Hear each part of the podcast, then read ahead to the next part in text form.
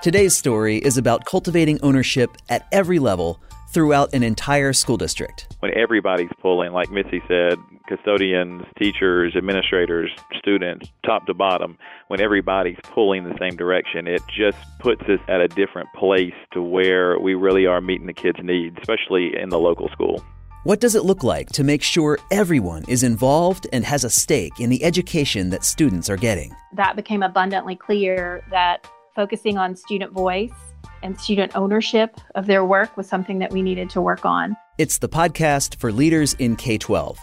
We bring you stories of people who are meeting the challenges of education in the 21st century head on in creative and exciting ways. We're more connected than we've ever been, and and I don't mean that just in our build. And there there are a lot of different strands of that. Uh, I think we're more. I know we're more connected with our students. We're more connected to one another because there's just there's power in in working on the same thing together. From Frontline Education, you're listening to Field Trip.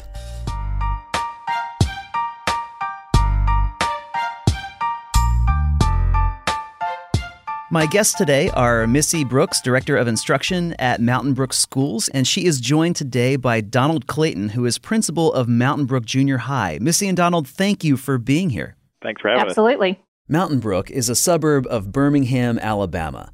It's a tight knit community. Lots of people who grow up there wind up coming back after college. Mountain Brook Schools serves about 4,300 students, and the schools are a real centerpiece of the community. Today, we're talking about how to build a culture of ownership within a school district among all stakeholders. But the first question really has to be what do you mean by a culture of ownership? What we mean by that is we want everyone that is a part of our school district and even our broader community to really feel a, a part of our district, our school district we want students to own their own learning and to be advocates for themselves and we want to bring forth their voice but we also want teachers and administrators custodians cnp central office staff every single person that works in this district to feel like they are a huge part of this district and more than just being a part of the district, they're working to make sure every single person in the district understands and is invested in how they impact the education that students receive. What, what kinds of things do we see in a school district when there isn't this culture of ownership? I mean, what is it that this is going to really bring uh, on a day to day level to, uh, to what it is that you're doing with students? Well, I think what it, a big thing that it brings is just the continuity and the unity of investment because it, it you know it, it sounds cliche sometimes but when we're when everybody's pulling on the same values and the same beliefs of what upholds our kids and sets them up going forward when everybody's pulling like Missy said custodians teachers administrators students top to bottom when everybody's pulling the same direction it it just puts us at a at a different place to where we really are meeting the kids' needs, especially in the local school. So, tell me a little bit about the connection between leadership and ownership. I mean, what what have you found about equipping people to take on leadership and ownership? So, one of the things that we've done recently is to build, put in some structures so that everyone can see their place in the district. And when I mean place, I mean the investment in and how important they are so that we can achieve our purpose. So recently, a matter of fact, uh, February 15th, we did this. We had a kind of a state of the district where our superintendent talked to us about all kinds of things, just trying to be very transparent, letting everybody know like the financial situation of the district, etc. Missy said that one of the things they wanted to work on was staff cohesion. They wanted to encourage people to get out of their silos, begin working across departments. And in order to do that, they just wanted to help the staff get to know one another better. They divided up the entire staff teachers, administrators, custodians, librarians everyone who's a full time employee into 32 different cohorts, each one having conversations and doing activities based around getting to know one another and the district's purpose statement. We identified facilitators for each cohort and we put them through a training. And by design, we intentionally did not select anyone in a leadership role, meaning a principal, assistant principal, district staff, those people were not facilitators. And that was intentional. So we had administrative assistants that were facilitative leaders. We had um, our head custodian at the high school. We had a bookkeeper uh, from one of our elementary schools. We had some teachers, of course, in there. And we spent some a while training them on the activities of that day. And then they were the ones that had to lead the cohort. So it was a very light day. Uh, we did things like when they first got in the room, they had everybody had to line up without talking in order of years of experience in Mountain Brook. And so then everybody kind of said, well, here's what it did. And then some people were like, well, I've worked, like for me, I've been in Mountain Brook. This is my 11th year in Mountain Brook, but it's my 28th year in education. So I've had a lot of other experiences. And, and you got to share that just to see who was in the room. And it didn't really matter based on, you know, your job in the district. It just mattered how long you had been here our group was actually led uh, by one of the school nurses, and um, and she just did a phenomenal job of facilitating and giving everybody an opportunity to get to know each other. It was really interesting for me because there were several people in the room that I already knew. But when we're in those conversations and I'm asking these questions, like what are your favorite movies? What's the last one? And I I got to know them differently and better and it was it was just a great opportunity to connect across the district you know. I, the all the schools and all the departments are familiar to me. When you start getting a chance to to interact with people from those from all of these different departments it just um it just makes it that much better. It gives more life um to the whole group. Uh, and then we did something called a uh, we laughed because it's kind of like speed dating, but it was really just like a one minute interview. So we lined up in two lines and we had random questions like if you could give advice to your middle school self, what would that be? Um, if you could take a vacation and time and money didn't matter, what would it be? Where would you go? What would you do? And so you had a one minute conversation with someone just opposite you and, and you shared that and then you switched and you went down the line. So uh, you got to speak to everyone and have these kind of conversations so that you really got to know something about the person. Um, so, so these are, are cross team, cross department. It's not yes. like the custodians all in their cohort nope. and then, okay, great. So everyone's talking with everybody else. Yeah, everyone's talking with everybody else. And so in my cohort, for instance, I had a CNP uh, manager. Um, I had some very first year teachers who had, this is their very first year of teaching ever. I think we, we had an instructional aide. Uh, we had someone who had been in uh, the district for 25 years. So it was just very random how it all uh, kind of came out, which is was the intent. And so you get to just meet everybody with that. And then finally, we did this activity. It's called um, Quick Lineup. And basically, you you line up in four lines to kind of make a square, and you hook arms at each line, but the lines aren't hooked together, if that makes sense.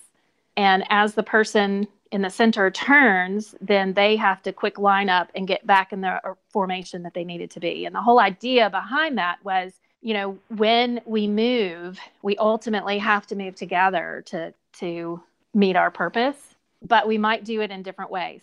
And who was the leader in that move and and why did you let that person lead and those kind of conversations uh, just to get a sense of we're all in this together and we're all heading on this journey together this way you know and it's okay if we get there in, in different times and uh, different pathways because that's what we need to do and each school needs to have their own personality and each job has their own specific role. So that's that's kind of what we did and we we shared out those kinds of things and i think it was really positive. Missy wasn't the only person to feel that way. I actually had the head custodian tell me he said what was amazing about that is there was such commonality within all of us and that's what we wanted to, them to see is that we really are all working toward the same thing and we all have a purpose. Dr barlow our superintendent took some uh, custodians to lunch after that. He saw them in the parking lot and said hey why don't you come to lunch with me? And he said when they got in his car they sat and talked about how amazing it was and how they were so excited to be included in this particular endeavor that they really felt like they were special and they are special. Um, he said it was really neat and it was very powerful. And we've had a lot of, of comments like that of That was so awesome. Everybody was included. It was fun. We got to meet people. One one person uh, who is a, an instructional aide said, fairly new to the district, and she said, "I'm so excited because now, when we have big meetings like this, I have someone to sit with, which is pretty powerful." Yeah, and I can add to that too, and that we have a conversation of input, and I, I have seen. I think it's really neat people look for input. It seems like people look for input in different ways and and you know leaders can ask great questions to get input. But having opportunities like this to input your personality um, input who you are into the whole organization and find connections within it that's an input that i i probably didn't see I thought those things just happened naturally, but you know, being intentional about it, like Missy said, it's a great way to get just this different layer of input. I think the one leaders are trained to do in getting ownership is asking the right questions and pulling thoughts and ideas um, about where value is from from your people, but having opportunities for people to offer themselves as input. That's a that's something I hadn't really seen before, but I can tell there's a lot of fruit from that. I asked Missy and Donald what was the catalyst for focusing on ownership and leadership at Mountain Brook. What made them say, here's an area we really need to devote some time and resources to? And Missy said, as they began having conversations about their strategic direction, they not only realized that they needed greater staff cohesion, they also needed to involve students more in the mission of the school. We had no idea that we didn't listen to our students at the level that we thought we were listening to our students. And having students in the room, that became abundantly clear that focusing on student voice and student ownership of their work was something that we needed to work on.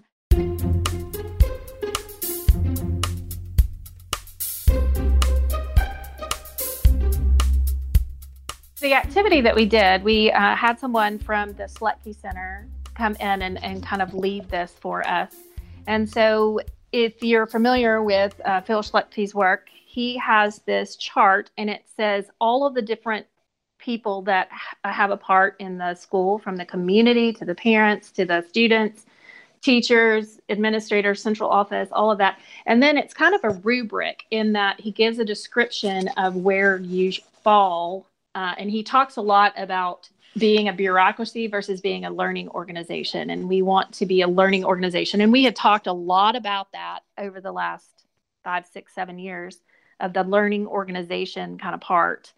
What came out in this conversation was when we were asked to where did we think, and it was a group of like 80 something people.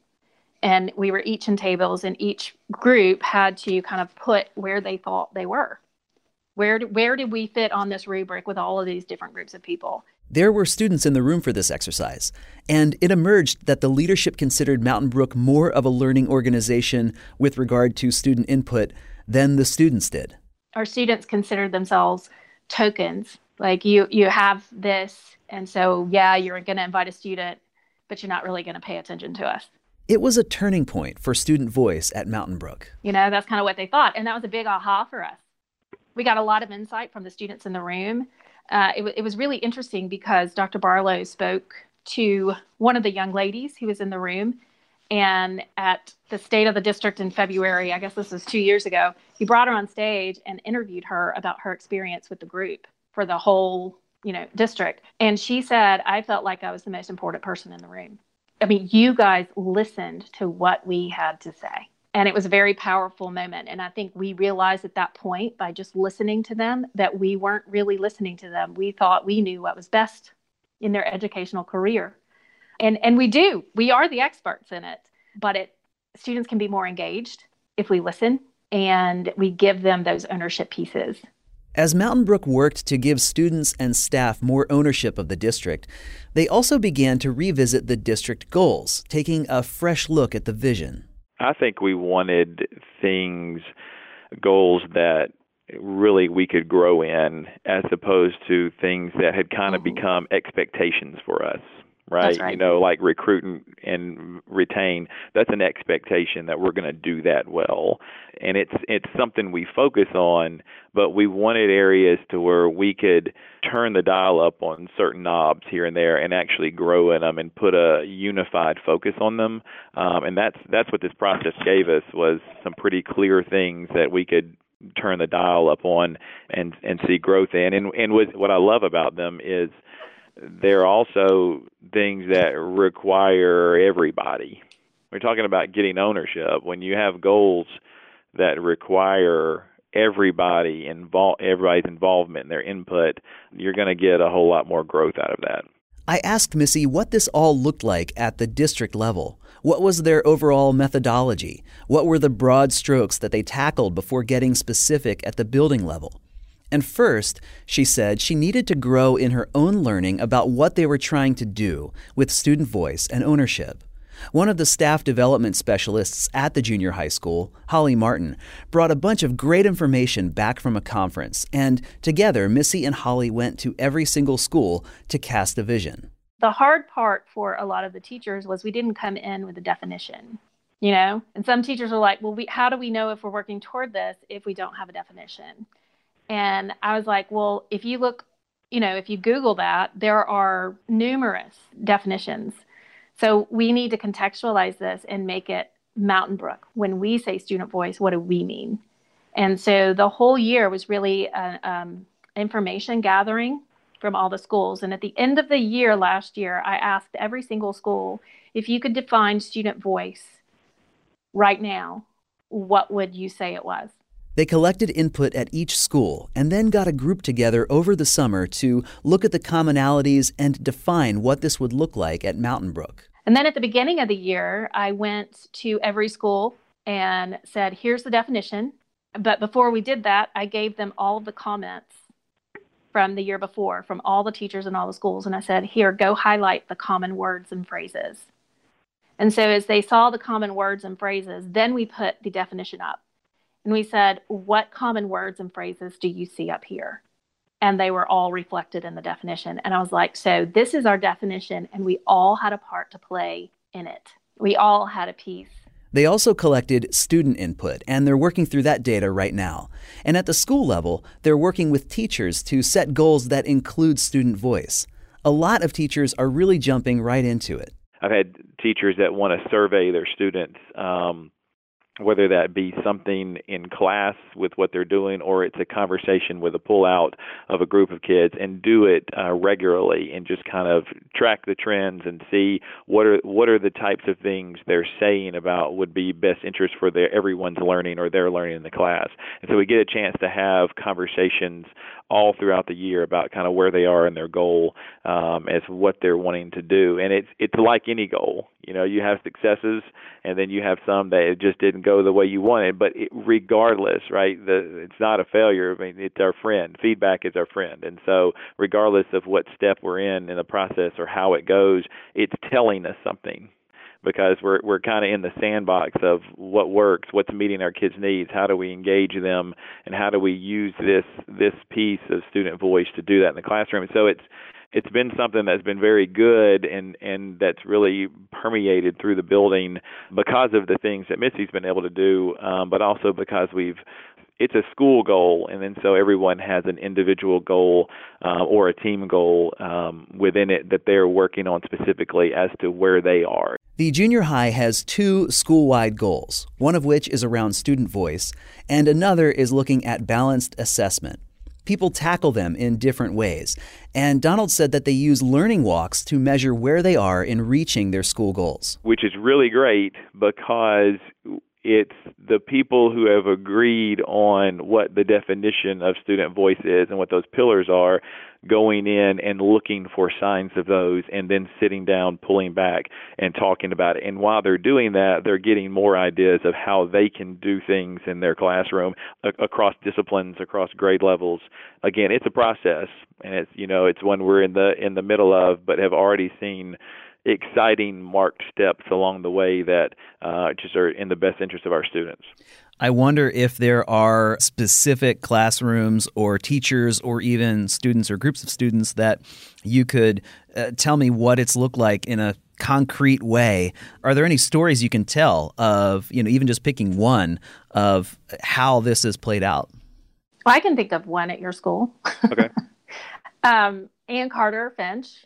Yeah. And I actually did a blog that was asked to be a guest blogger for uh, Alabama Best Practices. And I used Ann Carter's, they did a book of choice and they had all these different things to do with it.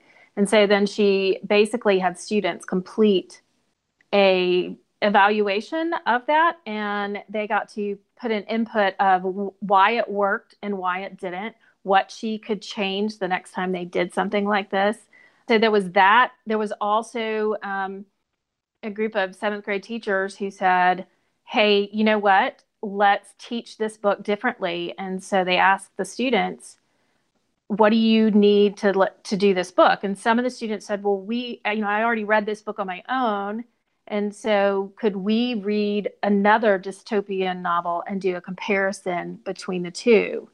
Uh, some people said, We really need you to read this with us. And then some people said, We want to do kind of a book study on our own and then ask you to come in when we have questions. Uh, and of course, everybody had the end game of what they needed to learn about this. And so the students were allowed to put themselves in their just right place and that really worked well, I think.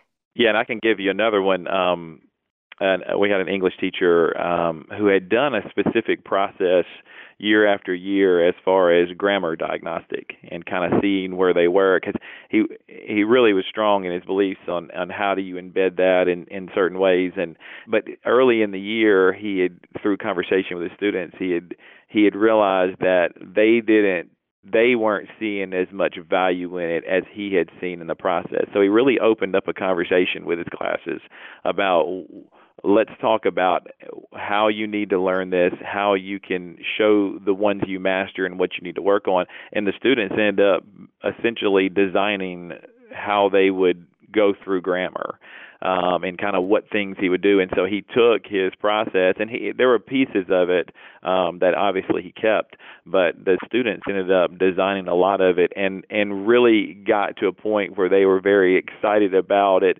because it was theirs. You know, excited about grammar.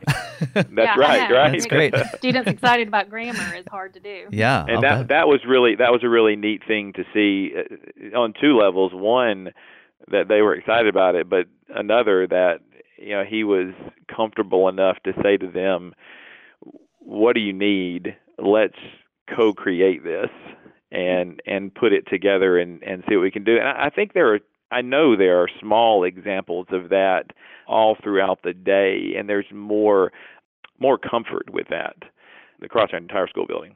Students have also been involved in evaluating and redesigning club structures within the school and I'll tell you, we we pretty much the team that was leading our structure for clubs, we pretty much let the kids design that you know what the what the club structure is going to look like. How do we get a list of clubs kids are going to um, be involved in? When do they meet? How often do they meet? When's the best time for them to meet? We, we really had them involved in building that structure. We also have a activity period time during our school day. It's a common time for kids to get intervention or study more or work with groups or get some more help from teachers.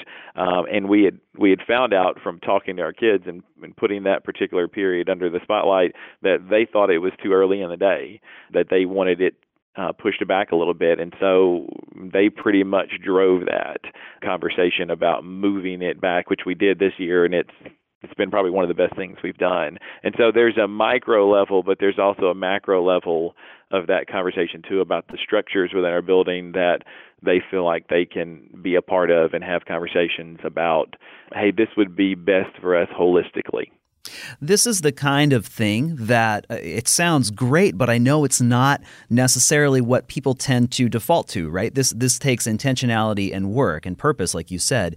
What kind of leadership training did you give to teachers? I know that you want this to spread from teacher to teacher. So how did you equip your teachers to uh, spread this throughout every building? Well, I think them hearing the same message at every single school. And and I think the teachers when when we created the definition and they saw the process of how we created the definition and then looking back they could see how everything that we did that first year in exploration contributed to the definition. And some of them very specifically you know had things that they said that were in the in our definition and descriptions of the pillars and things like that. So i think just building that sense of oh my gosh we all did this definition. Like this is not this is not something that's being pushed down from the district. These are our words. And i think that gave some ownership to them too. So that's the other thing is in order for teachers to be able to give students this kind of voice and this kind of ownership we have to listen to schools and we have to listen to teachers and they have to know that they've been heard. And i think that's what kind of happened with that.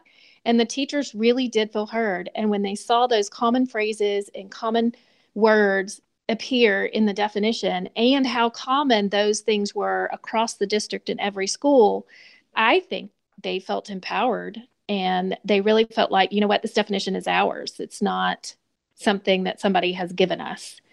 And so when you build that kind of ownership then they tend to take it. And so there have been a lot of rich discussions about it at every single school that I've gone to, which is all of them. But um, that part has been neat. And just to open up and hear, you know, I'm not going into your school for uh, a gotcha or to check on this to make sure that you're doing it. I'm there asking questions and listening to stories and saying, hey, I found this research and I want to share this with you let's go through this and then let's have a conversation about what does this mean for you.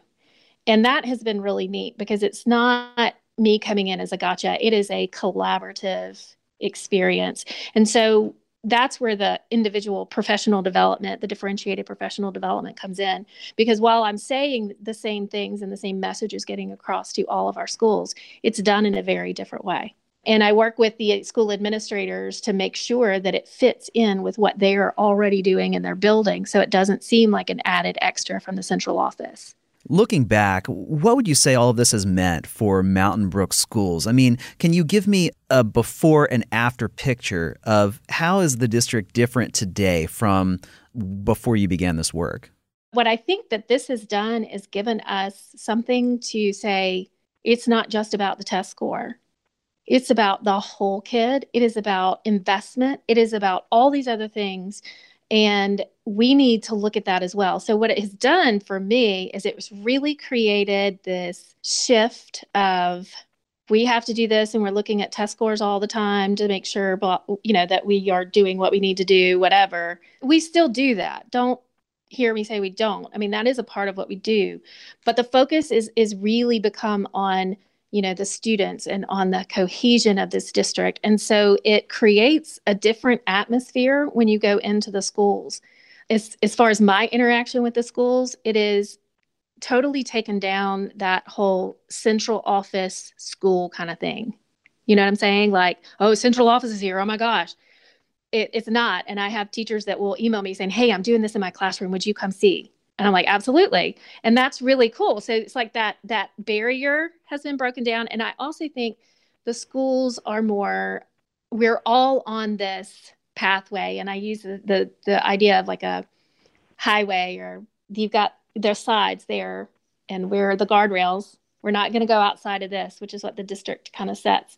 But in the middle of that they can get there how they need to get there with their faculties and with all the people in their buildings. We're more connected than we've ever been. And and I don't mean that just in our build and there there are a lot of different strands of that. Uh, I think we're more I know we're more connected with our students. We're more connected to one another because there's just there's power in in working on the same thing together, but on a goal that has where you have to lean on one another and each other's strength. I think we're also more aware of the talents and the skills that that are in our district, and in particular in our building, and that's not just with our adults, but with our students, and and seeing our students as individuals who can help the learning process, who have ideas about what this looks like, that's a big step and that's a neat place to be at to where everybody looks as stu- at students as resources as well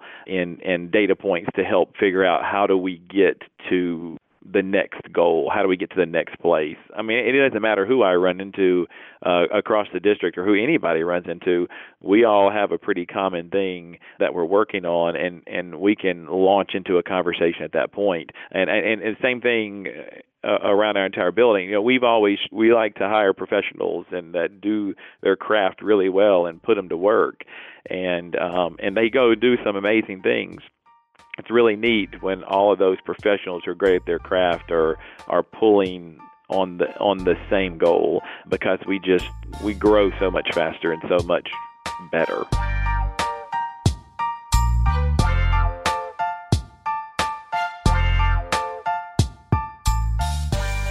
Okay, all of this sounds great, but it's a lot to bite off. Where do you even begin? I, I think you've got to be you got to have a point person, and that person has to learn, but not learn by themselves. You know, it can't rest on the shoulders of one person. So, I mean, ultimately, um, people kind of see me as the student voice person, but I can tell you that I couldn't have done the work without so many other people uh, even with the cohesion goal, I mean, I picked a design team because one person can't do it on. And I think that would be my biggest takeaway is yes, it's a huge ordeal and yes, it's a lot of work, but you can't do it by yourself and you shouldn't do it by yourself. And that's that's the key. It's like it's not a one man show and it's not something that is handed down from the district. You have to build the capacity on that grassroots level and almost let it flow upward if that makes sense. Yeah, I think you have to start with everybody at the table talking about what you believe. And that can be what you believe about student voice, about ownership, or what we believe about what we do at the school. When you're looking for somewhere to start, the first place to me to start is who all needs to be at the table and then let's let's open this up and let's start talking. To me, when you do those, when you we bring something to people with a skill set and different vantage points in your building, um, pretty amazing things happen. Well, we have been speaking with Missy Brooks and Donald Clayton of Mountain Brook Schools in Birmingham, Alabama. I'd like to thank both of you for joining me today. Thank you. Thank you.